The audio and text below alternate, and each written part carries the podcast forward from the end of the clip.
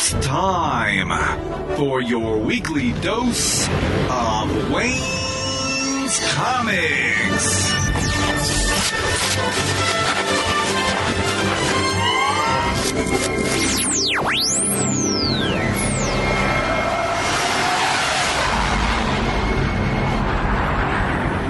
Welcome to episode 252 of the Wayne's Comics Podcast, and it's a very special one, so I'm glad you're listening. What's turning into a yearly event is me getting to the New York Comic Con, and I was able to talk to some very special people at DC Comics, and you're going to hear those interviews during this episode. First up will be Shea Fontana from DC Superhero Girls, followed by Phil Jimenez, who does Superwoman. Tom King from Batman is next, and Joshua Williamson from The Flash will follow him.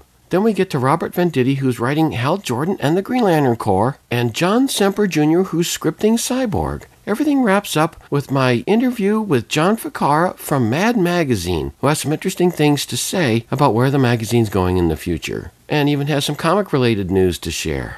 As always, there's a lot to get to, so let's get on with the show.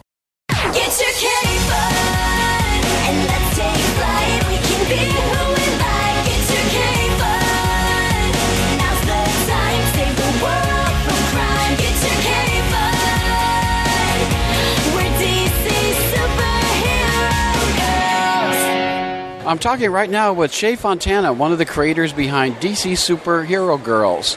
How's it going with that? You just made a big announcement here at New York Comic Con. Yeah, things have been going great, and we just announced that we are releasing our very first digital first series, Pastimes at Superhero High, and the first issue is out today, and it will be going on a bi weekly basis. That's great. Like, this thing has really taken off. I remember last year when we had a little display up in the, the lobby area, and now, man, it's doing really great. You're writing books, you're writing uh, comics, you're writing the show. What's it like to be kind of the head DC superhero girl? It's been really fun and such a whirlwind. This last year has been just really exciting to see the actual content coming out and the dolls being available and the costumes and everything. And now we actually have little girls in their DC superhero girls outfits coming to Comic Con. So it's really incredible to be able to actually share the things that we've been working on so long with the, this new audience. It's kind of interesting because I'm a big believer in female lead characters, and you've done some interesting things with the characters. And I'm particularly interested in like Barbara Gordon, who's I think she started out as Oracle, and then became Batgirl with a hoodie on, and things like that. You've updated the characters. Was that really important for you to do that with the characters to make sure that they were like modern day people that today's mostly kids, I guess, listen to this and watch this. Although I like to watch it too. Oh, Is it was it important to update the characters that way? Absolutely. So, DC Superhero Girls is an entirely new universe. We're setting it in a high school where all of the characters, like Wonder Woman and Harley, they're all the same age, so we don't have the continuity from the DC canon to worry about in that regard. So it's really it's bringing these characters into the modern day. When you have someone like Wonder Woman who's been around for 75 years, and now we take all those pieces of her DNA that have made her so popular and so inspiring for all that time. She's a great leader, she's compassionate, she has this sense of justice, and we bring it into this 16 year old girl. So now it's really fun and modern, and she still has these kind of modern teenage problems that all the kids at Superhero High are dealing with. What's al- also interesting too is you have some of the villains in there too, like Poison Ivy's in there, of course Harley Quinn, who's in that gray area. Was it fun to play with those characters as well as the heroes? Yeah, it's really fun to look at the characters like a Poison Ivy, like Harley, and think of what they would have been like if they had this really strong, supportive group of friends around them when they were in high school. Most of our characters, at least most of the characters in the DC universe, don't become superheroes until later on in life. So when we strip all of that away from their backstory and we insert this new backstory where they are together and they have this just great group of friends, uh, their problems can be heard. They have people they can talk to, and instead of going into the way of supervillainhood, they're actually realizing that they can be heroic. And one thing that's always been important to us was to show girls that they had the choice. So you aren't bad because of who your parents are or where you were born or any of those things, but every choice that you make makes you either a superhero or a supervillain. It's kind of funny because Harley is one of these characters that stands out no matter where she is. She's one of the comedic people, the, the, the comedy relief all the time. Is that fun to write for you? Because you're writing all these different aspects of it. And do you follow the comics much, or do you kind of just develop your own continuity? Um, I do follow the comics, but none of that impacts what we're doing on DC Superhero Girls. So it's really fun to take someone like Harley, and she's my favorite to write because she gets to have all the punchlines. She gets to be fun, and we have kind of a serious group of girls. You have Katana there, you have Wonder Woman and Batgirl, and they tend to be more serious people. And then to bring Harley into that mix is really fun to see how it shakes things up. Well, it's kind of interesting because she was originated because of the Joker, and there's no sign of that in this. She's basically her own character. Exactly. So it was very important to us to keep those male heroes that define their female counterparts out of this series. So we won't be seeing Superman or Batman because we wanted the females to take on those characteristics themselves and not be derivative of any of the male characters. It's really important to me to see females like this, and it just seems to me like this show just maybe 10, 20 years ago, we might not have been able to do it as successfully. Does that mean things to you? I mean, as, as somebody who's trying to help girls kind of come into their own, this show really goes a long way towards making that happen, I think. Yeah, I'm writing the show that I would have wanted to see when I was a kid. So I want it to be something that's inspiring, something where kids of all sorts can see themselves on screen. We want to be very diverse and inclusive and make sure that everyone out there watching has a representation of themselves as a hero on screen. I also enjoy the fact that characters like Bumblebee, who doesn't get a lot of attention, is in there. Did you seek out certain characters in DC Mythos? There were a few. We started with a group of seven characters. That's Wonder Woman, Batgirl, Supergirl, Bumblebee, Harley Quinn, Poison Ivy, and Katana. And we wanted to make sure that group was diverse and inclusive. And then from there, we really have just grown out into a huge cast. I think right now there's been about 50 different characters that have been introduced in the animation and the graphic novels. And it is really important to us to bring some of those characters that haven't had a lot of play in other DC comics and bring them up as their own kind of heroes and to explore their backstories in ways we haven't seen before. The whole idea of a high school is kind of fun to me, and basically everybody can relate to the fact that in their youth they all were in high schools, all of us. And so to see the heroes go through that, that also makes them a little more human and more relatable. Is it easier to write that, do you think, or do you prefer to write them as adults? Which way would you like to go with them? Obviously, you like doing the, the girls. So, how about uh, maybe somewhere down the road you might write them as adults later on? Yeah, I would love the challenge of writing them as adults. My entire career, I've been really focused in the kids' world, so I haven't had a chance to write a lot for an adult audience, but I'd love to do that. Okay. Anything that we should look forward to as far as the characters? Are there any characters you're planning to introduce that we should be kind of on the lookout for? Yes. So there are several characters coming up that will be joining Superhero High. In our Hits and Myths graphic novel, which is out November 1st, our girls are going to go to the underworld and they might meet a character down there who will soon be part of the Superhero High world. So there's a lot of characters out there. Basically, if there's a character that's a woman in the DC mythology that you love, we're going to be introducing her at some point. Very good. Now, are you going to get to introduce any characters that you made up?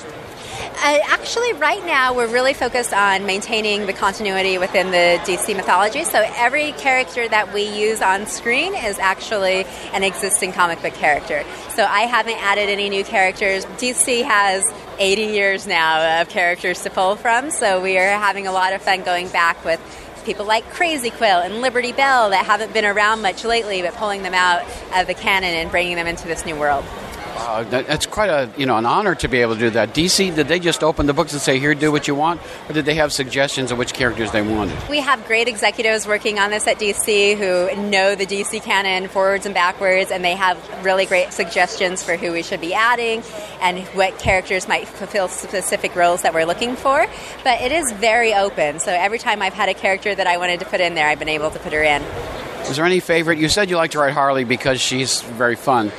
Are there other characters that you particularly like? I mean, when you got the chance to do it, you all of a sudden went, "Oh, I get to write this person." Was there one that particularly stood out to you? Well, Batgirl was my favorite when I was a kid because she was a human and she used her brain to make herself a superhero. So I really love writing her, and I love her being able to stand on her own against these characters that can fly or have super strength. But even though she doesn't have those kind of superpowers, she's able to just be one of them. She kind of evolved too, which I liked. Yes, so when we did start the series, she wasn't a superhero yet, and she became a superhero through her dealings at Superhero High. Well, it's a great show and great comics, and you're behind all this good stuff. So, man, it's great to see you in charge and doing a wonderful job. Thank you so much. It's been really fun to be part of this world.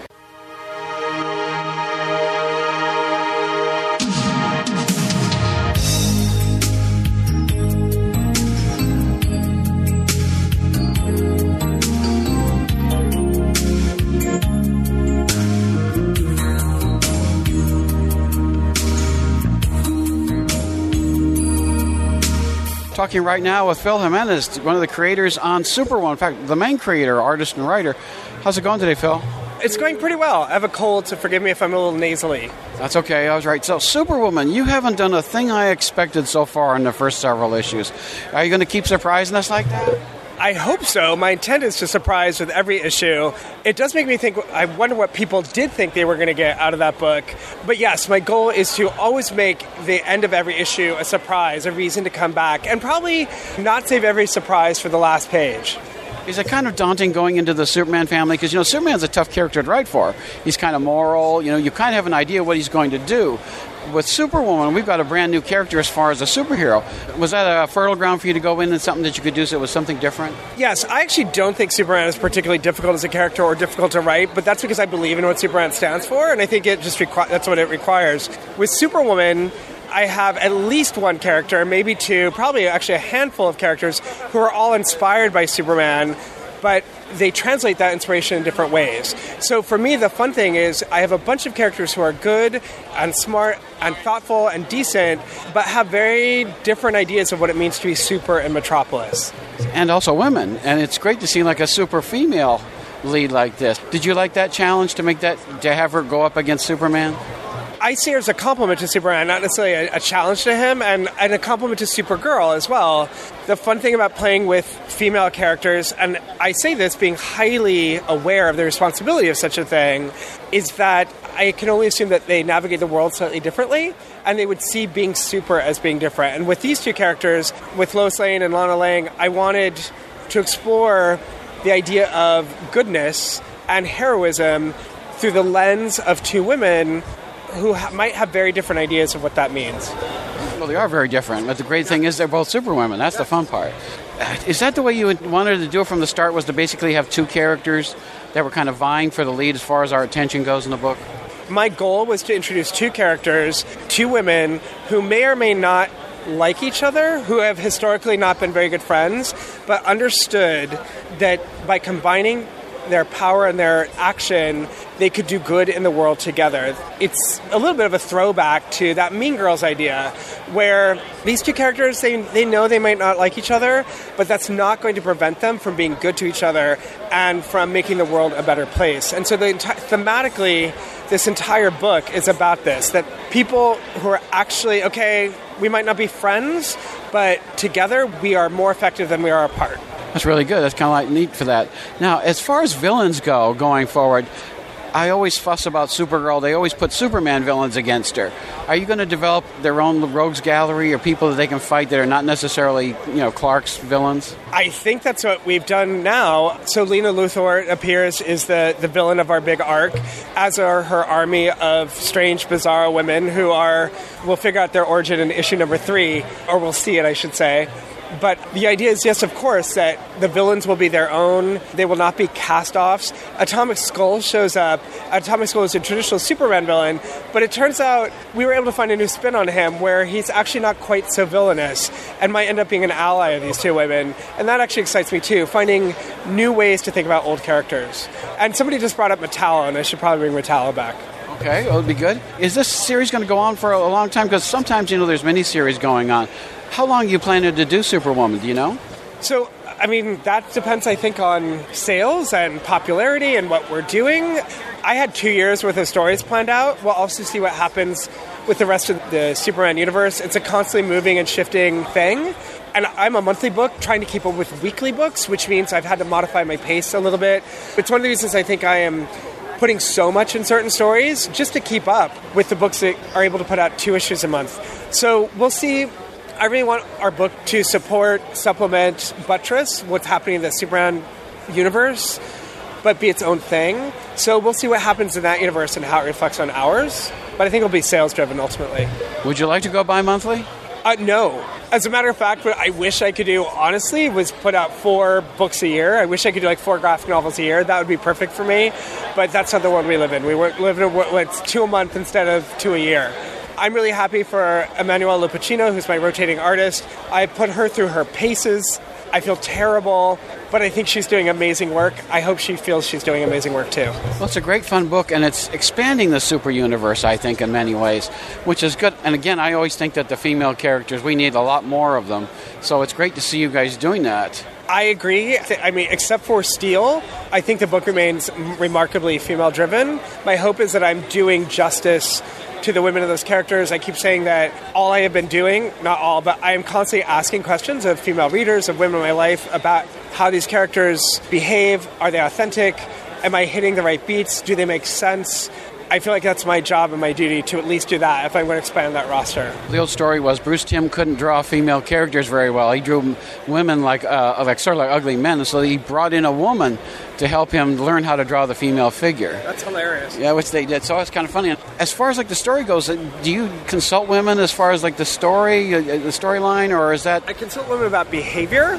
It is my experience that every woman who will tell me something, and it's something. It's, it's an experience they have because they navigate the world as women that I don't. So little things that I don't think about, and I think that it's in those little things that matter. We all talk about, I think, very broadly like heroic ideals and the hero's journey, etc. But each of our journeys is hyper dependent on the body that we're in, on who, like how we navigate the world. Male, female, a person of color, old, young, thin, fat, like whatever that is, it, it changes our journey and it changes the way people nav- work around us. So, to the best of my ability, I have to be aware of that. Now, I've got to ask a question. You got two super women in there. Is there any chance this book is going to be called Super Women at some point? I would love that. I'm not sure DC would love that. I think all these characters would be Superwoman.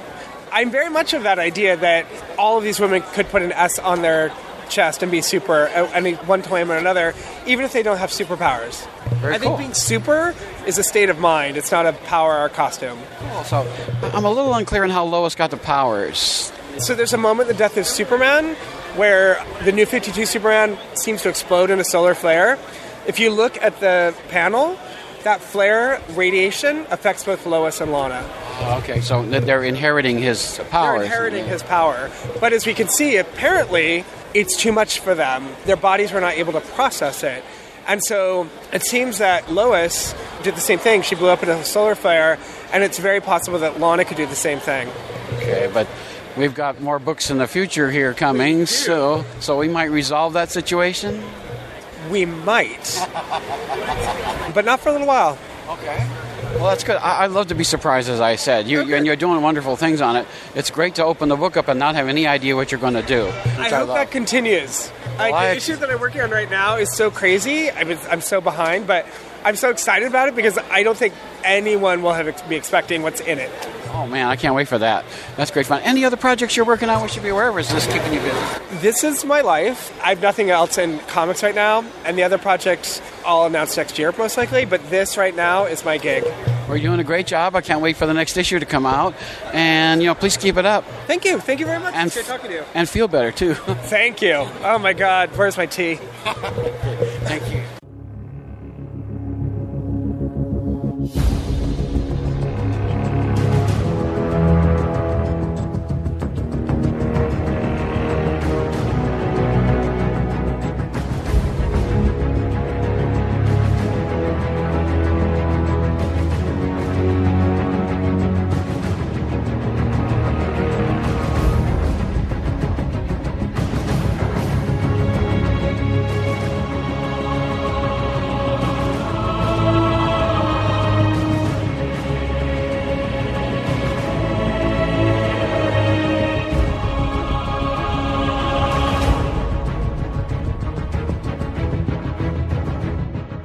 As a Batman fan, it's great to talk to the writer of Batman, and that's Tom King. How are you doing today, Tom? I'm doing great. Thanks for having me on. Thanks for interviewing me, man. It means a ton. It's really great to talk with you. Now, They just asked you a DC All Access just before this, but I've got to ask you too. What's the reaction been to your writing on it? Because I've seen lines at Baltimore for you to get your autograph. The sales have been really good. How do you feel about the reaction you've been getting as Batman writer? It's crazy, man. You, you don't understand. Like, I wrote a novel for Simon Schuster that nobody bought, and I used to put a bunch of boxes in the back of my trunk of my car and drive around the con to con, begging to get in the door so I could hand sell this book. And people would walk by me and very politely ignore me for con after con after con. And now to go and I sit down and like a line forms and people like want me to be there and they want me to be there for this stuff. I mean, it's, it's another world, man. It's crazy. It's, I used to be the guy in line. I met Scott Snyder by waiting in line for an hour to, to meet him for the first time. So, I don't know. It's, it's, it's weird to be on this side of the curtain, you know? It must be interesting because Scott recommended you to do this, as I understand it. Yeah, I fooled them all. Now, why don't you talk to us a little bit about your idea of who Batman is? Because Batman was always very dark, and now he's kind of in between. Is that the way you see him as somebody who's in between dark and light? I do. I, my idea of Batman, the thing I keep coming back to, is the idea of his mortality and the idea that he's willing to die for us, unlike other superheroes. Like Superman, there's something immortal about him. There's something godly. Same with Wonder Woman. There's something that will last forever. But uh, Batman is just a human. I mean, just there's just between him and the world is just a, like some fabric. You know, it's not powers. It's not anything. It's in it. That idea, that idea that he's risking death and that he's constantly facing that and that he knows it. I think that's at the core of the character. And I think that can be both a dark and light thing. It's a, it's dark in the fact that I feel that in his heart, when his parents died, he died a little bit, and he sort of feels he escaped death. But it can be light too, because the idea is because of that death, because he realizes that he's dedicated himself to a better cause. He didn't just retreat into himself; he tried to save the world. So it's both things at once. That's great. Talk about writing bi-monthly. How's that been for you? Because that's kind of new for DC. They haven't done that very much. And now you're writing bi-monthly. Of course, you're interrupted right now by the Night of the Monster Man, although you're working with Steve Orlando on that. What's it like to write a bi-monthly comic? Yeah, it was nice. Steve gave me a bit of a break. He took the lead on those Monster Man issues. I like it. I mean, it's, it's going very well. I mean, it's easy for me because we set this up way ahead of time and we did it well. So, what worries me most, like, I'm a writer. I'll write what needs to be written and I'll write it well. What worries me most is the art and getting that done and making sure that we don't give the customers a cruddy product and that they're looking at art from an artist they never heard with three different inkers and Batman's looking different. That's that, that's the terrible part. But Finch, the, maybe the be- one of the best artists in comics, one of the most detailed artists in comics, did five issues in a row without missing a beat, two weeks at a time. And then we're taking this little break, and then Mikel Janín, who's going to be the next Jim Lee, is going to do five issues in a row. They're all done. And then we take a little two issue break, and then Finch will come on for another five. So our art team is on time and getting it done. So at the end of the day, you're going to get, from a first year, we're not going to miss one deadline, and you'll get three trades, each with consistent art. So that's crazy, right? That's really good. That's what Nobody, nobody else in DC is doing that. I think we should say that. That uh, what respect it is to Finch and Mikel that they're the only books in the monthly shipment where they're doing the full trades for everyone. And on Batman, maybe the hardest book to draw because the most eyes are on it. So those guys are they're doing something unprecedented. Well, it's really great. I mean, you get given David Finch to work with and stuff like that. That's that. You know, you're starting right off at the top of the, of the heap. Did you ask for him? They give it, him to you? How did that work? They matched us. I, dude, I'm, I didn't have the. Can I say balls in your podcast? I didn't have the balls to ask for Finch, man. Like, Finch is one of the guys that got me back into comics. Like most of the people of my generation, I sort of fell out of comics in the late '90s, early 2000s, and then sort of came back when the Bendis, Miller, sort of BKV, that sort of revolution of creators came in, and just. His work on New Avengers, it blew my mind. When, when that stuff, I'm allowed to say New. Oh, don't tell DC I said New Avengers, but I mean, I, I felt like at that point he was redefining what beautiful comics look like and what they could be, both in terms of like he's like, look, this is a '90s style, but with a modern take on that, and then he he's kept that and made it better. Man, he's he's he's fantastic. He's amazing. And what I really like about Finch is that we've got Jordie Bellaire color in him, and so you can sometimes when he's he's colored, some of his lines are lost because he goes for big action pieces and they want it to be rendered more. But Jordie sort of draws off, and she lets his lines shine through, and you can see that nobody puts more lines and care into his pages than David. And um, yeah, uh, we were matched, but it was a good match.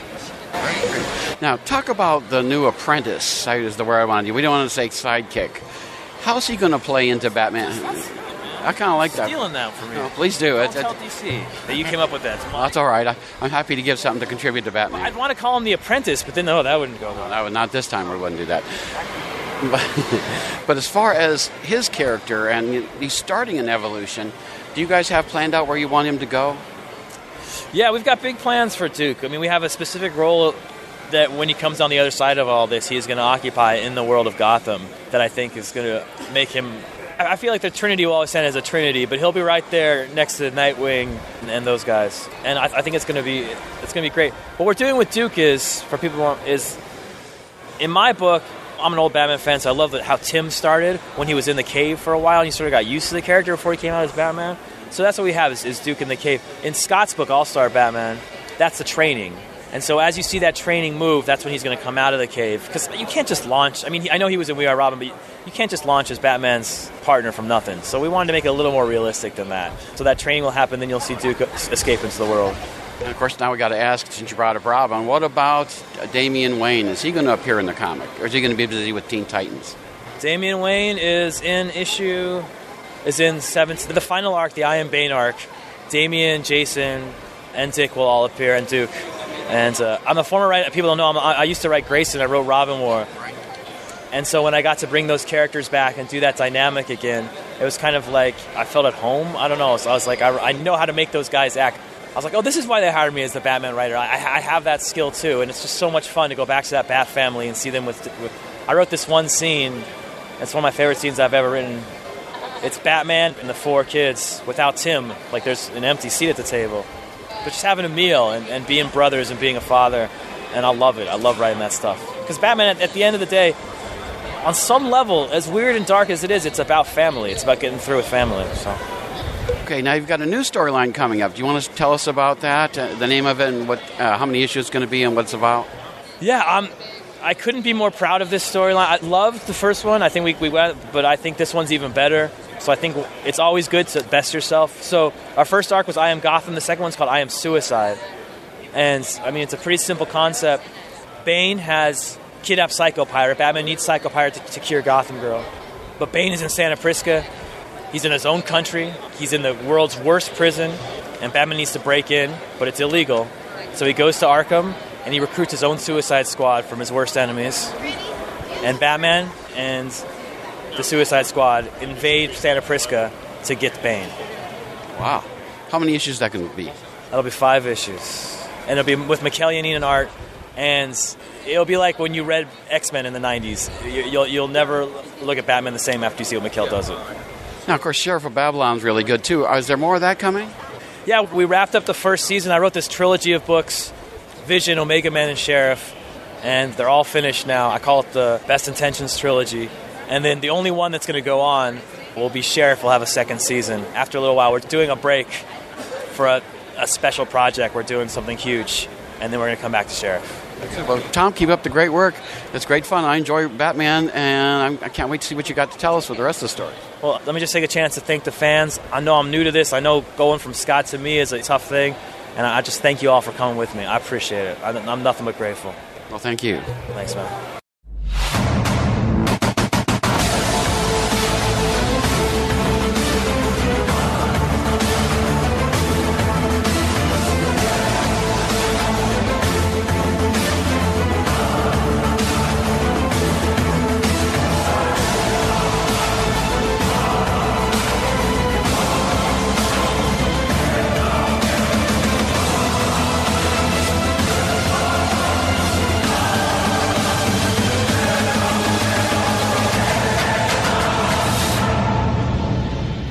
It's great to welcome back to the podcast Joshua Williamson, who these days is writing The Flash. How you doing, Joshua? I'm good, man. How are you doing? Good. I just have to say something about your comic that I haven't said many times about a comic.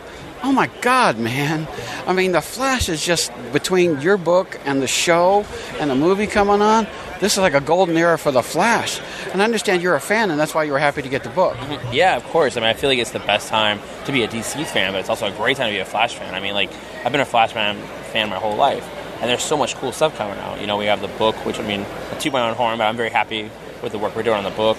And then, yeah, the TV show, like, I'm a huge fan of the TV show, and I'm excited for the movie. Like, there's a lot of really cool Flash stuff coming out, and I, I think that's one of the reasons why the book has been doing so well. I think there was a really strong energy for the Flash, and so when we were able to do Flash Rebirth and Flash number one, I think it really helped us in that time because the energy was there because of the TV show and the excitement for the movie. Now, I understand you, from what I read, you've been a long-term fan of the Flash too. But did you have to fight to get the book? Did you propose? How did that happen that you got the book? I knew I wanted to write the Flash, and it was something that I'd wanted to do for a long time. And about it was in the spring of 2005. It, came up, right? Like somebody mentioned, like, "Hey, you should write the Flash," and I was like, "I don't think that's ever going to happen." And I talked to DC a little bit about it, and I wasn't really sure if it was something was going to happen. And then I went to them and I pitched them an idea on it, and they actually said no at the time. San Diego Comic Con 2005. And I went and I said, This is an idea I have. And they were like, No, we don't like the idea. We like your passion for it. We can tell you like the character, but it's not working. And they explained why it wasn't working. So three months later at New York Comic Con last year, I met with them again and I was like, Here, I thought about what you said, and here's my answer. And I gave them my answers and what I was thinking about doing, what I liked, and they loved it. And they were like, All right, cool, well, why don't you come out of the offices and we'll see if we can make this work. And so started working on it, you know. But it was one of those things where it was like right timing and I had an idea they liked, you know, and they could tell I was passionate about it, you know, and I didn't, I didn't take the rejection that had happened earlier, you know, and keep laying down. I, I came back and it was like, "So what you said. Here's what I'm thinking. Here's my answer," and then they liked it a lot. So that's good advice for somebody who's a writer to keep coming back and doing that. Yeah, you should learn from it. You should always learn from the rejections. It's just an opportunity to figure something out, you know. The thing that gets me about this more than anything is that it wasn't that long ago that the Flash was canceled because he was too powerful and nobody could think of anything to do with him. And now look at what you're doing and the show is doing. It just goes to show that the, a character like that, if you have a good idea with the basic character, you can make the Barry Allen very likable. You can make things happen that's really interesting. And the Godspeed, man, Professor Zoom level character doing stuff that the Flash never thought of doing when it comes to like coming up with the powers and stuff like that and the things that he's doing, did you have that concept in mind that he'd be able to do things that the Flash had conceived of? Yeah, definitely. I mean, it was a thing where when we started working on his character, I wanted to show him just doing stuff that Barry would never do. It's not that Barry couldn't do, he would never do that stuff. And I think that's a big part of what Godspeed's character is about, is that he will push and go further than Barry. And so that was very much on my mind in the early development of it. And it was like those scenes in issue seven where he, you know, grabs that guy and faces him into a wall and lets go, and he punches that guy's head off, and he does all and shakes that guy until he dies. Like all that stuff are things we thought about from the very beginning. Of like these are things we're to have Godspeed do throughout this series. It was in there. I mean, we. I'm really glad we were able to create Godspeed because I think he has helped a lot with the book, you know, and it's really sold it to people. It got people excited about the book again, and I wanted to show someone who was a moral opposite to Barry. And that was the thing. It was about Barry, not just the Flash. I mean, the thing with the, with, with the Flash is and Barry is Barry is a hero regardless of the powers, right? Even if you took the powers away from Barry, he would still be a hero. Like he would still go out and do things, try to save lives and help people. And so what I wanted to do was I wanted to put him in a position where he had to question that, right? He had to question whether or not he was right for this job. Why is he the best Flash? But to do that, I needed a character that would do that for him.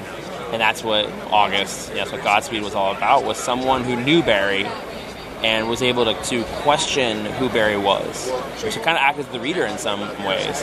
And to me, that's really where the book came together. Like, I love writing Godspeed and Barry talking. Like, them either arguing or just talking are my favorite scenes in the book throughout every issue. And issue 8 comes out, and there's a big scene that obviously a lot about that is them talking. And they fight, but there's talking. And it's like, those are the things I love writing up both characters because it allows me to explore those parts of Barry through Godspeed. Now, what's really interesting to me too is that like Green Lantern for a long time was the same thing. They didn't know what to do with him. All of a sudden, Geoff Johns comes along, and he's uh, and not only does he have more than one Green Lantern, he's got like multiple color Green Lanterns all, all lanterns all over the place. And you have instead of just having one speedster and, and a, like say Zoom or something, you've developed all these other speedsters going along, which a lot of people were like, you can't do that because there's just not enough for them to do. And yet, I think you've turned into a, real plus to have those characters doing that and them being trained and things like that. Where did the idea come from to have multiple speeds? Well, one thing I want to say is that you know part of doing these books is you want to build on the mythology. You want to build and you want to add to it. You know, you want to be able to continue. If you're always looking back and always maintaining status quo, you're never making. It's not about just making an impact. You sort of build on them and, and let these characters grow. And that, that last year, before I was writing it, I originally did have the idea of, you know what, I'm just going to just Barry, no other speedster, and just him. A book about just him, no other speedsters. And I started developing it, and then I realized I was wrong. I was wrong. That I needed to go the opposite and have a bunch, right? Go the opposite, the extreme, because everyone I talked to was like, yeah, no more speedsters, no more speedsters, no more speedsters. And I was like, no, see, that's the expected thing, right? Let's do the unexpected, let's do a twist and have a bunch, right? That hasn't been done. But here's also the thing I'm a big fan of Mark Waid's Flash. And if you go back and look at Mark Waid's Flash, he had a ton of speedsters. There There was Max and Johnny and Jesse, you know, and there was Impulse, and then there was John Fox. And then he had, I mean, there's this great Phil Jimenez drawing that he did that basically encapsulates Mark Waid's Flash run. And there's like a million species on this thing, you know? It's, there's a ton. There was Savitar, you know, he, and he kept adding to it. And I was like, that's what I want to do, you know? It's something Mark Waid really did really well. And it's not just about the Flash, it's about the Flash family. And it's like to have that family, you have that multiple speedsters. That's a big part of his mythology is a Flash family, and so that's why I was like, no, I want to add, I want to build, and I want to build on his mythology. And that's something that Jeff did really well with Green Lantern was he came in and he built on the mythology. You know, he made it there multiple rings, and there was a history there. And that's why I did that on the Flash. I wanted to build on that mythology, and that's what we're going to keep doing with it. You know, we're going to keep building. Oh man, I can't wait to hear what that's all about. Uh, things in the future. It's so fascinating to me because when somebody says you can't do that, it's almost like a challenge to like writers like you that say you can do it if you do it this way. What made you change your mind in it? Was there a point at which you realized that you can do that and go with the multiple flashes? I think I recognized it while I was working on it. You know, it was just at that moment where I was like, "This is expected. This is the uh, the obvious thing to do." Is to do no more speedsters, and I realized that, and I was like, "No, this isn't true to the character, and it's not true to the mythology or that world." You know, so I was like, "No, I'm going to go the opposite of it." There's this saying: if all you do is listen to people telling you you can't do something, eventually you're going to find yourself doing nothing. And I really believe that. I believe that if, if, as a writer, as a creator, if you just constantly listen to people telling you, "Oh, you can't do that. You can't do this. You can't do that. You can't do this. You can't do that," everyone has different opinions, and everyone's going to tell you another thing. You know, you imagine you're going down a road, you got two people in the back of the car, right? And you get to a, a fork in the road, and there's one guy in the back going, "Whatever you do, don't go left. You got to go right." And the other guy says, "Whatever you do, don't go right. You got to go left." What do you do? You don't listen to them. That's what you do. You don't listen to them, and you figure it out. Because you keep listening to them, telling you you can't go right you can't go left, you're stuck. You're not going anywhere. You know, you can't let that get to you. You got to be able to figure it out and figure it out on your own. Well, sounds like you got more surprises for us. And I also got to write a review of Frostbite number one, which I really enjoyed. I thought that was a great book, too.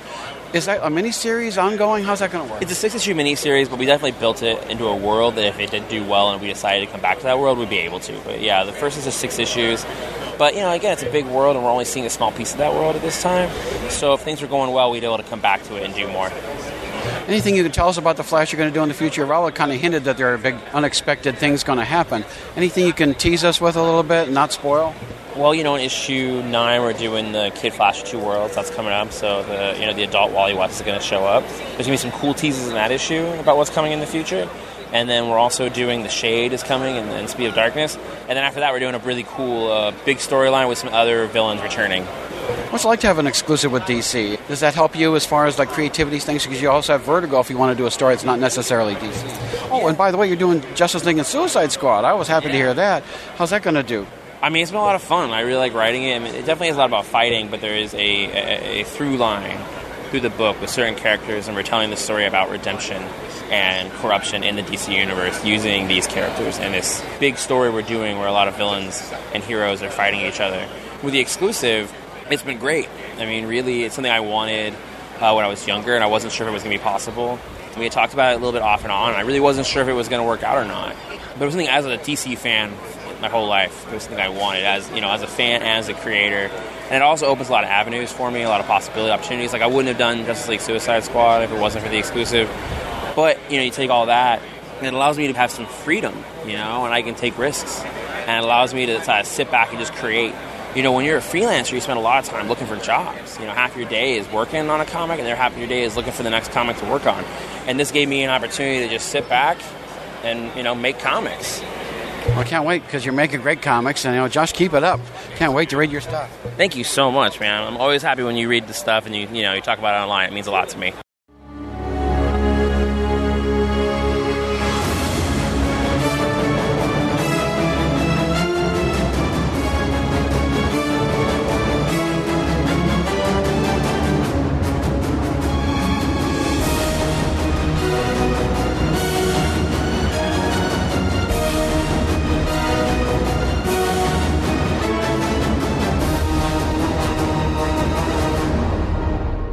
Great to bring back to the podcast Robert Venditti, who's doing Hal Jordan on the Green Lantern Corps these days. How are you doing, Robert?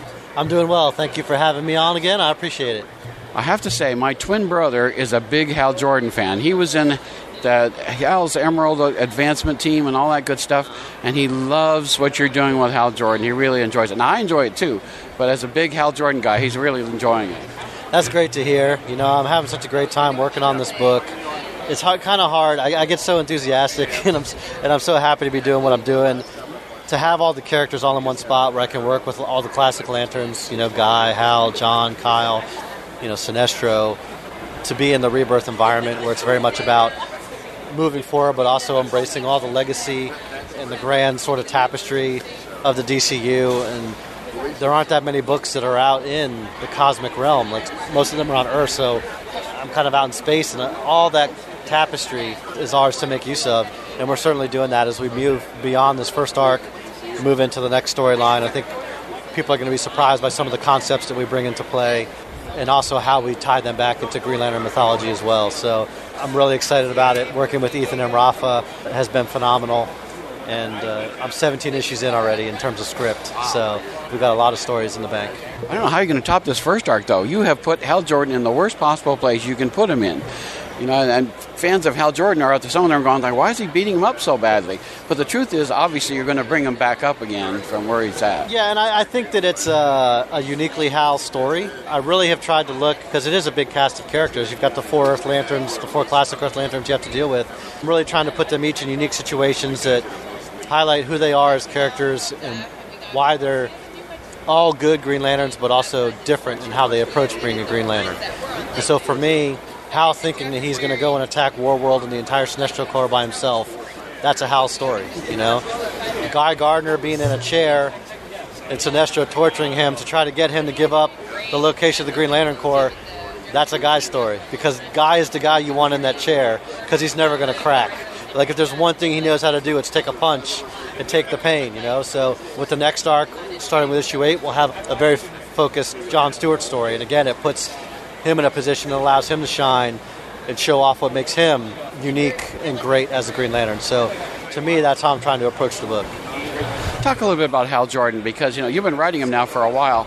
As a character, what is it that draws you to him? What I admire about Hal, and as a creator, you know, there, I think sometimes there'll be things you admire in your characters because you don't see them in yourself, you know? And so what I admire about Hal is that he trusts his gut and he goes with his gut. He's, he's intelligent. You know, he's not a dunce. He's a smart guy. But as you know, they don't just let anybody into an Air Force aircraft, you know, cockpit. But uh, for him, he trusts his instincts, and he has to commit to his gut reaction because in the cockpit you don't have time to think. That you know the dogfight's over. So, to me, I, I appreciate that aspect of him, his spontaneity, and also his nobility in a lot of ways. You know, like he's not carved out to be a leader in the the general looking down at the battlefield sense that the way John Stewart might be. But Hal is a leader in the sense that he's charismatic and he's good at what he does and he's noble and he's honorable and people are drawn to that and will follow him. So those are all things that I really enjoy about him. And we got to talk about Sinestro, of course. What you've done during the, in the absence of the Green Lantern Corps, you've let the Sinestro Corps take over, and Sinestro becomes very old. But then you do some real interesting things with him and Parallax. And now it seems like you're heading for an ultimate conflict between uh, Hal and Sinestro. And talk about Sinestro a little bit. Is he like Hal's opposite number? What's kind of his game? Very much so. I mean, I, I put him on the same level as I would as a Lex Luthor or a Joker in terms of the all-time great pantheon of DC villains. Sinestro's right up there. And he and Hal are opposites in a lot of ways. But as much as they are antagonists, and as much as they go against each other, sometimes brutally, there's a respect and I, and I think even a love between the two of them because they were once partners. And it's almost like two brothers going at it. They can't stand each other, but there's still that respect and that love that they have for each other. And, and that's how I view them as characters, you know. Each of them is the other's greatest obstacle, and the only way they can achieve what they need to achieve is to go through the other. But they're not necessarily happy about it. You know what I'm trying to say? So just both of them full of conviction, sure that the path they've chosen is the right one, even though those two paths are opposite. And this is what always puts them on a collision course with each other. I've got to ask you about Hal and Will, because there seems to be some growing relationship between Hal Jordan and like Willpower, that, that becoming that part of the the Green, the Green Lantern part.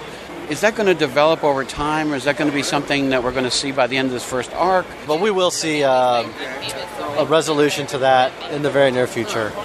But it is a subplot for somebody like Hal, who is spontaneous and does go with his gut, and is a test pilot in the cockpit and is all about taking risks.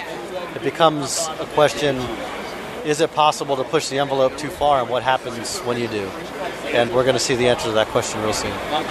Of course, you're probably going to put the Green Lantern Corps back in charge, although I don't know what you're writing. I'm never quite sure what you're going to do. And th- that was one thing I wanted to talk about the fact that, like a lot of what's going on in Rebirth, you guys are surprising us on a quite a regular basis. Is that one of your goals as a writer doing this book? Is to surprise fans, those of us who've been around for a long time as well as the new ones, you're going to show us things that we might not have seen or expected?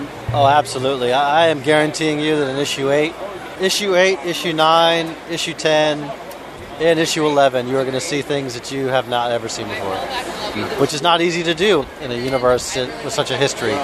But it's all about taking the pieces that are already there and applying them in new ways.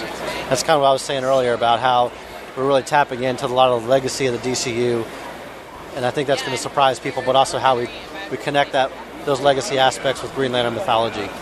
But even beyond that, yeah, as a writer, you do want to surprise your readers. You do want to keep them on your toes. You know, sometimes it happens in ways you don't expect. But I mean, one example would be the beginning of issue four. We end issue three with Hal clearly defeated by the Sinestro Corps. We open up issue four with the Sinestro Corps arriving on World, celebrating the capture of the Green Lantern, and all of a sudden they throw Guy on the ground.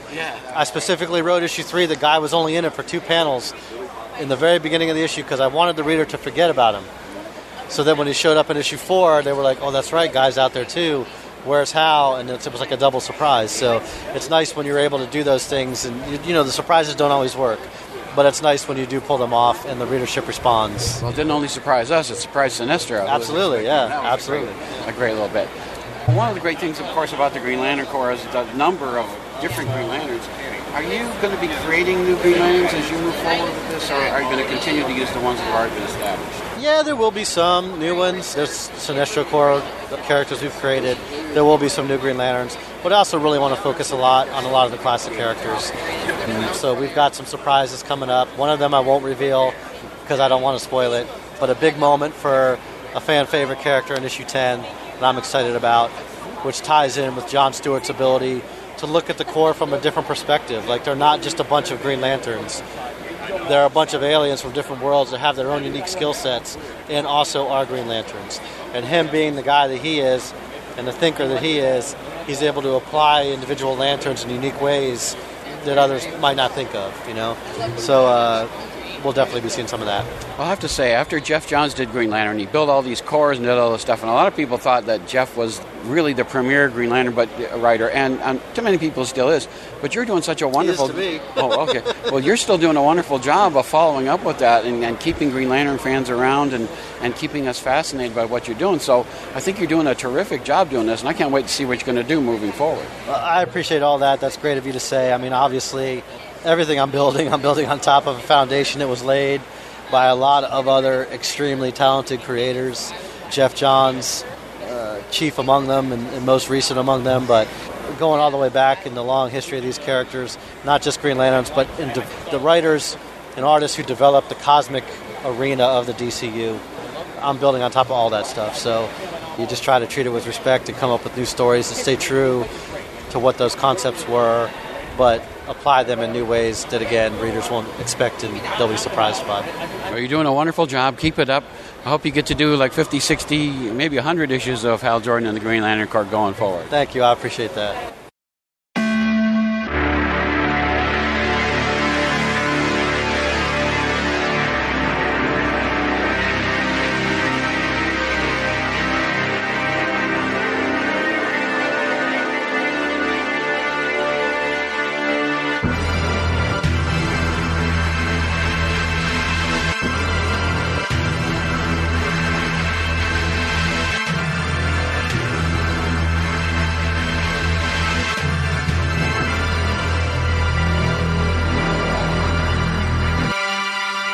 It's great to be talking with.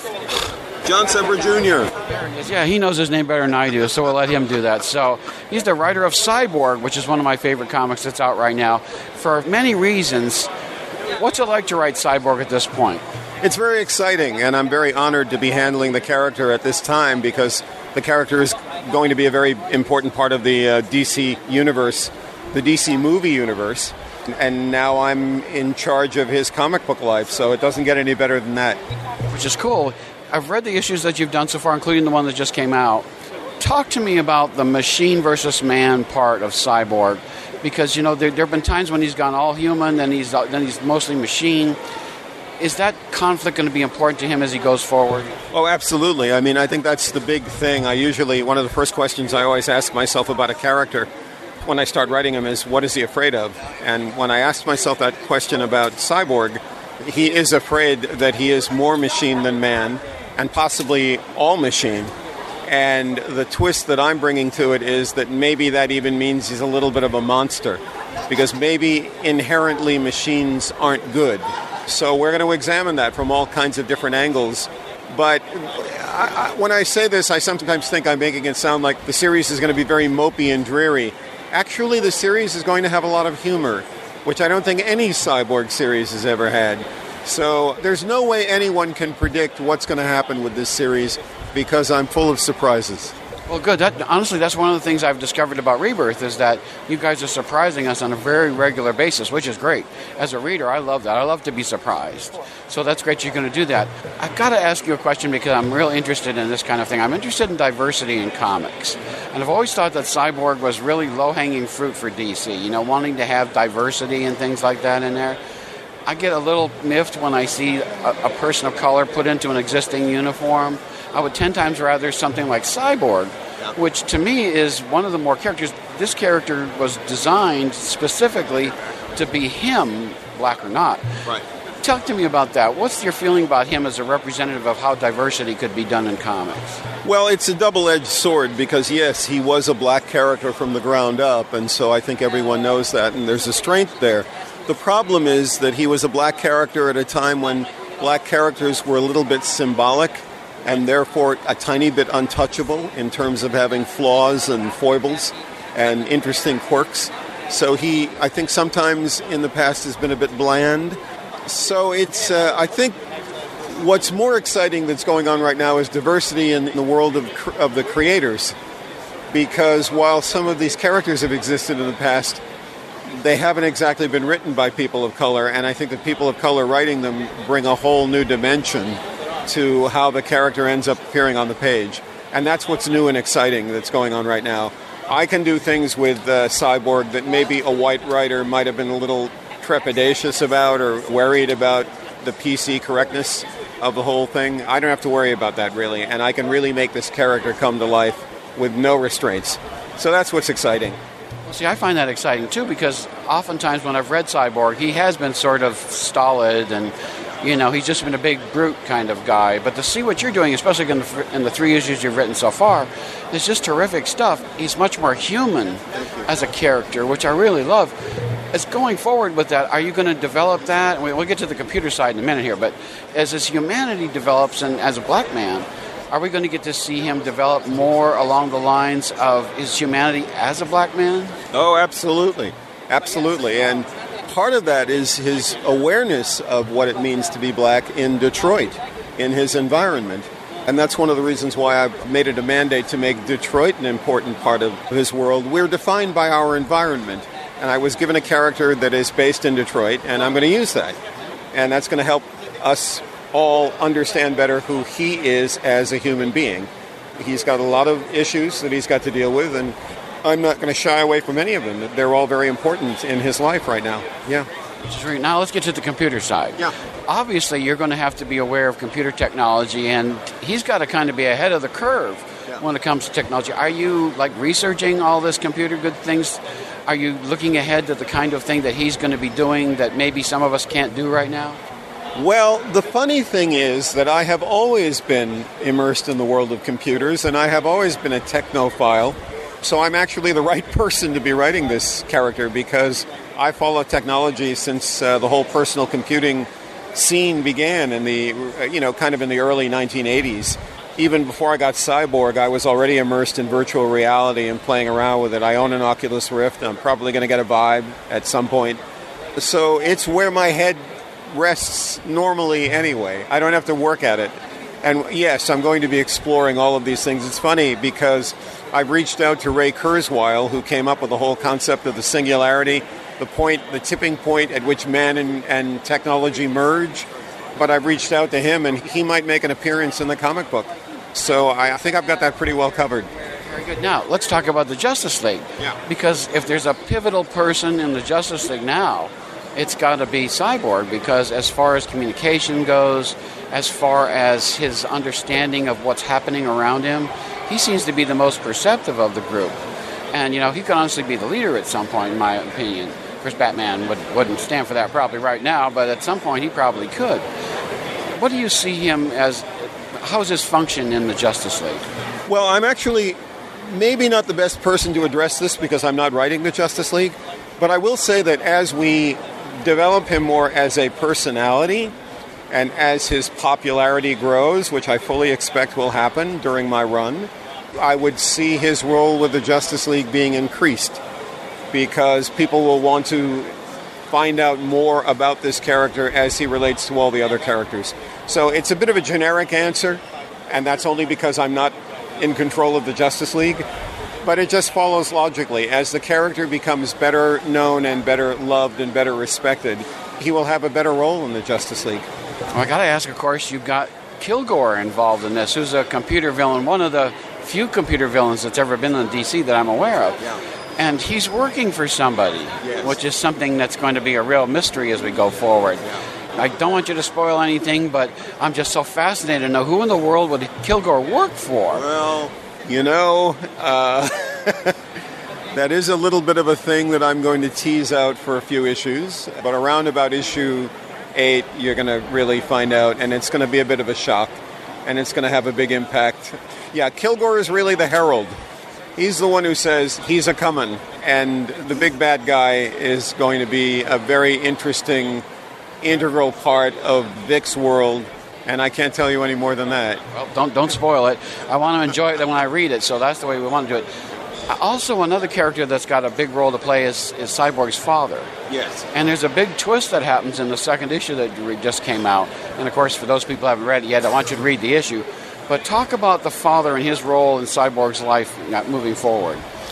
Well, Cyborg's relationship with his father is certainly an important part of his life and the complication. I think finding out in my run that at least at one time his father thought that he might be a monster, that certainly hangs over Vic now and gives him a lot to think about. But I will say this the whole father Vic thing is not going to be the crux of my series because I really want to get Vic out from under his dad, and I want him to have a life of his own, and I want him to have new characters in his life, and I want him to have a new world, a new environment that he's kind of playing around in. So, for those who are interested in the father Vic relationship, it's still there, and it's still going to be, you know, an important thing. But for those who, who are maybe getting a little tired of it, you know, it, I mean, we all kind of have to move out from under our parent sooner or later. That's going to happen in my run as well, and so people should tune in to see, you know, should start the reading to see just how that's all going to develop. Well, I'm enjoying the book tremendously. It's, it's what I've always hoped a cyborg book would be like. So I'm really excited about going to see what's going on in the future. Any quick tease you can give us that doesn't give away much as far as what's coming in the next couple issues? Well, Wayne, let's see what I can uh, what I can tell you. There will be a, a, a love interest. Well, that's good. That's the human side we're back to again, which is excellent. You're doing a wonderful job, man. Keep it up. I can't wait to see what you're going to do with Cyborg. Thank you, thank you, and thank you for supporting and reading, and, and thank you.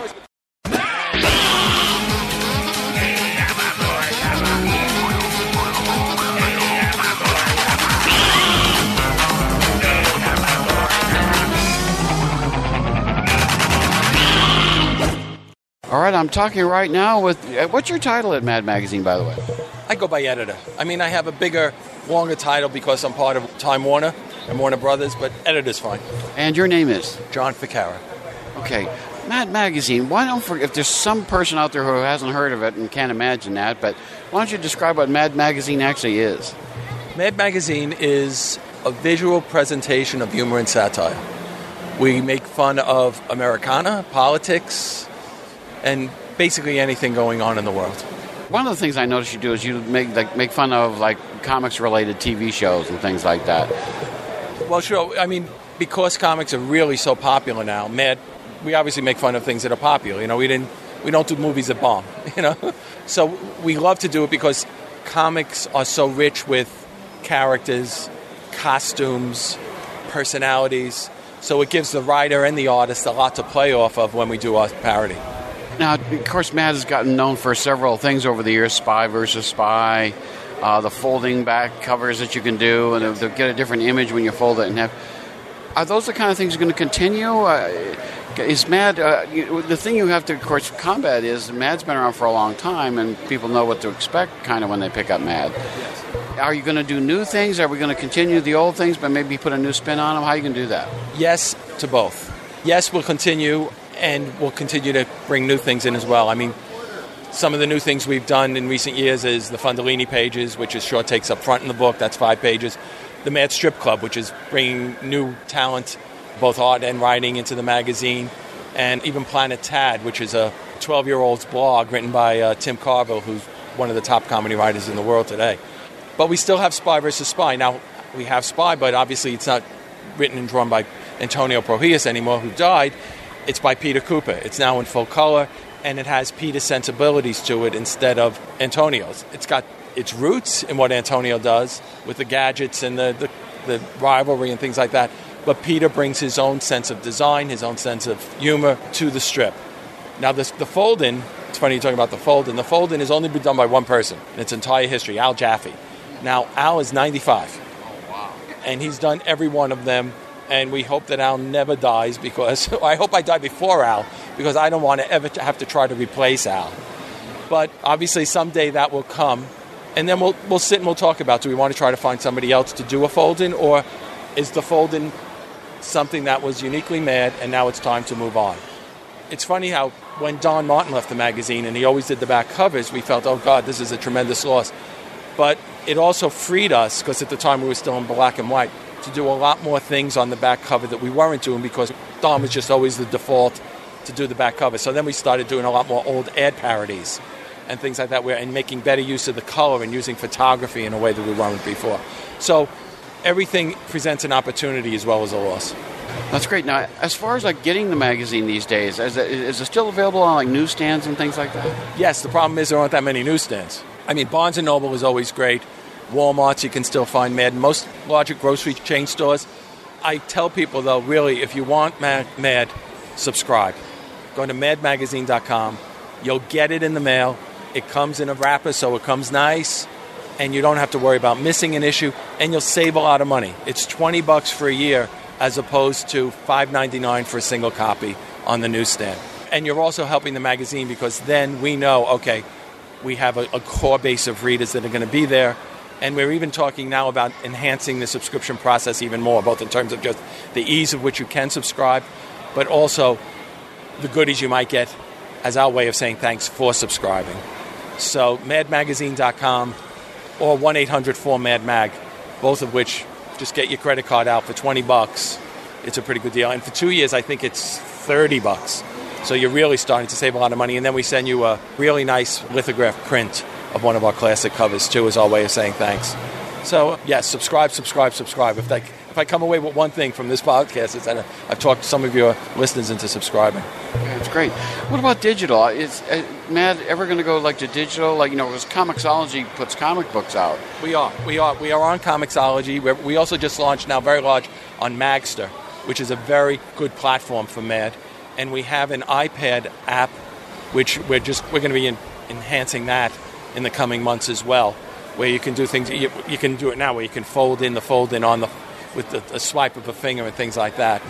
So yes, and then of course we have our daily blog, which we use to do very topical material. If things happen at 10 o'clock in the morning, hopefully we have something up by 11 or 11 o'clock or, or noon on it, because comedy like news has become a 24/7 cycle. That's quite a challenge, though, isn't it? Because it used to be, you know, you got a photograph of what was happening when the thing was printed, and now all of a sudden, you're, like you're saying, you have to react almost instantly to get things out there. It's really amazing. It really is amazing. But it- it's challenging, but it's fun. Because the other thing is computers allow us to do a lot more. So we can generate visual material quicker, especially if it's going to be a manipulated photograph.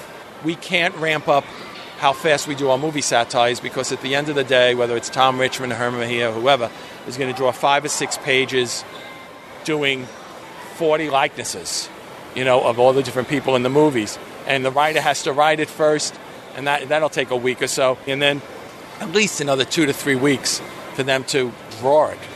And then it's got to go to press, and then it's got to be distributed. So there's a much longer lag time on the movie satires and things like that, as opposed to something we can do instantaneously. You know, if Trump says something stupid, we can jump right on it. We've been jumping a lot lately, I might add. Okay, well, the whole everybody in the campaign, my, as far as I'm concerned, is, is perfect humor fo- uh, fodder for you guys. So um, I noticed that you've got something with you that has Batman in it, and I've noticed over the years, Batman's been a favorite character in, in Mad Magazine. He's been on there ever since the Adam West days. Oh yeah, and we, we, we even did Bats Boy and Rubin back in the comic book days. You know, uh, when we were a comic book making fun of other comic books.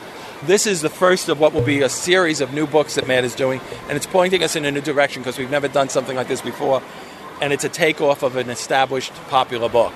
So, what I'm holding in my hand is Goodnight Batcave, and it was uh, written by uh, Dave Croatto, a longtime Mad writer and editor, and drawn by Tom Richmond.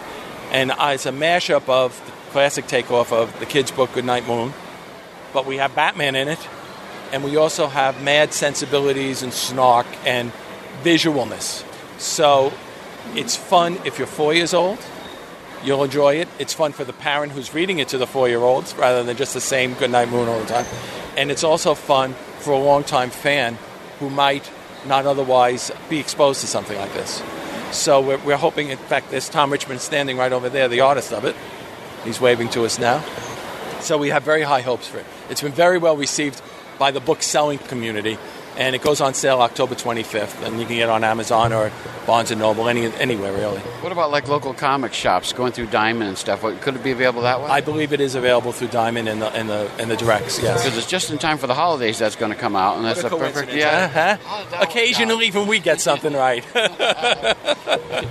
Now, is this like the first of a series? Is this yes. What are you going to do besides this one? There are two other books being done now, which are also takeoffs on kids' books.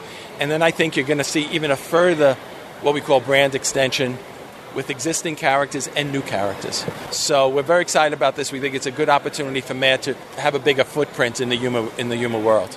Well, not only that, if you're interested in Batman and you come to see something like this, it might draw you to the magazine if you enjoy it. Exactly, exactly. Hopefully they will. In fact, I think there's a in the front if the editors did their job right. Uh, there's a little thing where it says where you could subscribe, right in the front of the book. Now, I've got to ask, as part since satire is such a big deal, and, and of course, being part of Warner Brothers, you probably do more satires of Warner Brothers things than you might other companies. No, totally untrue. There's no. In fact, sometimes it's easier with other companies than it is with Warner Brothers. Really? Because Warner Brothers, they have stars under contract, and if we do something that pisses off the stars, they don't come to us. They come to the to Warner Brothers execs. But we really don't get much of that. We look at the grosses. We look at what's popular, and that really dictates the editorial direction of the magazine in many ways. I mean, the old cliche that we've used for years is Mad is like a funhouse mirror that we hold up to society. So if the Batman versus Superman movie is very big and making a lot of money, we go after that. If it's a Marvel movie, we'll do that. There's a very popular show on Netflix now called Stranger Things. We're going after that uh, in one of the upcoming issues because it's so popular. So we try to keep our finger on the pulse of what's going on, and hopefully the readers enjoy it along the way. Well, it's like advertising the, the, the TV show or the movie or something. When you do that, it's like a commercial for them. So you'd think that they would like to be involved. Most of them do. I mean, we did a cover a couple of months ago with Gordon Ramsay on it, from, and he loved it. He put it on his website. He plugged the hell out of it. Most people do feel that way. Occasionally, I think what happens on a lower level, if we're doing a movie and it's a lower level person, let's say, "Oh no, you can't do this, please." You know, they'll, they'll try to stop it. When in fact, the big people like the Lucases and the Spielbergs can't wait for it to happen. In fact, both Lucas and Spielberg have always bought the original art from the covers and the insides. And same thing with J.J. Abrams, another big Mad fan. They love being spoofed. They love to, to, be, part of it. Well, I'm just kind of interested because the, the, the whole interest of Mad is we need more humor in our lives. I'm going to be honest with you. The way things are going, it's just crazy stuff going on in this world. Well, we're here to provide it, working 24 7 to uh, try to do it. I mean, the new issue, which just, just came out on sale now. Wow, Politics 2016, it says on it, and it's got uh, Alfred E. Neuman as sort of an Uncle Sam, but he's in an, an insane asylum. Yes, yeah, yeah. And I think a lot of people feel that's where politics belongs these days.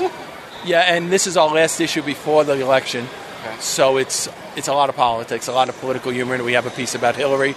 Uh, take off on My Little Pony called My Little Phony, and then we have uh, Shopkins, which are very popular. These little characters. We did Trumpkins for Trump, so we're an equal opportunity offender. And then after this, we have our big end of year issue, which is the 20 dumbest people, events, and things of the year. And that's always the best seller of the year. I should tell you, last year we put Trump on the cover, and it doubled on newsstand sales. Wow. It just doubled on newsstand sales. He is the gift that keeps giving in terms of comedy. So you would like to see him be president just for the magazine's sake? Oh boy, there's a there's a Sophie's choice of comedy right there. you know, as an American, eh, as a comedy writer, eh. but you know what? I have full faith that if Hillary becomes president and Hillary and Bill are in the White House, they will do a fine job of stupid things that we can we can make fun of, and, and we will have four years of fruitful comedy and satire. Is there any subject you guys won't touch? No. Now, having said that, we don't do victim humor. So in the 80s, when Reagan was there and AIDS really was becoming a big story, we didn't do jokes about people with AIDS. However, we were merciless on Reagan, who wouldn't even say the word AIDS. That's the type of thing we go after. We go after people in power. We don't punch down. We go after the people who can make change and affect change and don't for political reasons or, or stupid bias. That's really where we go. Well, it's interesting because it sounds like you've been with the magazine for quite a long time, remembering all these good things. How long have you been with Mad? I just passed the 36 year mark. Wow. Yes. Did uh, you go up the, the, the, the levels? Did you start I out on the bottom? I started as a freelance writer, and then I became an associate editor and the first person they hired in 24 years. And I was really in the right spot at the right time. It was a lot of luck. And then five years after that, Al Feldstein, who was a longtime editor, retired. I became co-editors with Nick Meglin, and then Nick retired, and you know they left me holding the, holding the, whatever you want to call it, holding the bag. Where do you see Mad going in the future? Are, are there are you going to continue that? Are there new areas you'd like to go to? Yes, there are a couple that I can't talk about now that you're going to see that are very exciting in other mediums, different from print and different from digital completely, that we're working on now, and I'm hoping to be able to announce something maybe in the first quarter of next year on that. And then, of course, the new book series that we're doing, and I think that could really be big because I think as we do these books, we're going to start to create new properties that could then lend themselves to television and movies and digital and, and, and all the other things. So we, we're trying to expand the Mad brand out. And of course, not many Americans know this, but we have many foreign editions throughout the world. So Mad really has a global imprint, for better or worse. Probably most people would say worse. Well, you guys had a TV show for a little while on the Con Cartoon Network. Oh, yes. And I missed that. Is, is that going to come back on chance? Well, right now we have a show on CW, which was a rebirth of the old Saturday night show that we did on Fox, which ran for 13 years. But it never got the attention that SNL got, but it was hugely popular and hugely successful. We made a lot of money on it. And they did a, over the summer, they did a reunion show of that show on CW, and it got such good ratings that they scrambled and put together eight shows. So I think they're running the eight. They may have just about finished them now, and I think if the ratings are good, look for that show to come back to CW. Well, now's the time to go mad, sounds like. So things are great. great. already gone mad. I mean, sometimes I think that we're trying to catch up. Well, keep it up. You're doing a great job. Oh, thanks so much.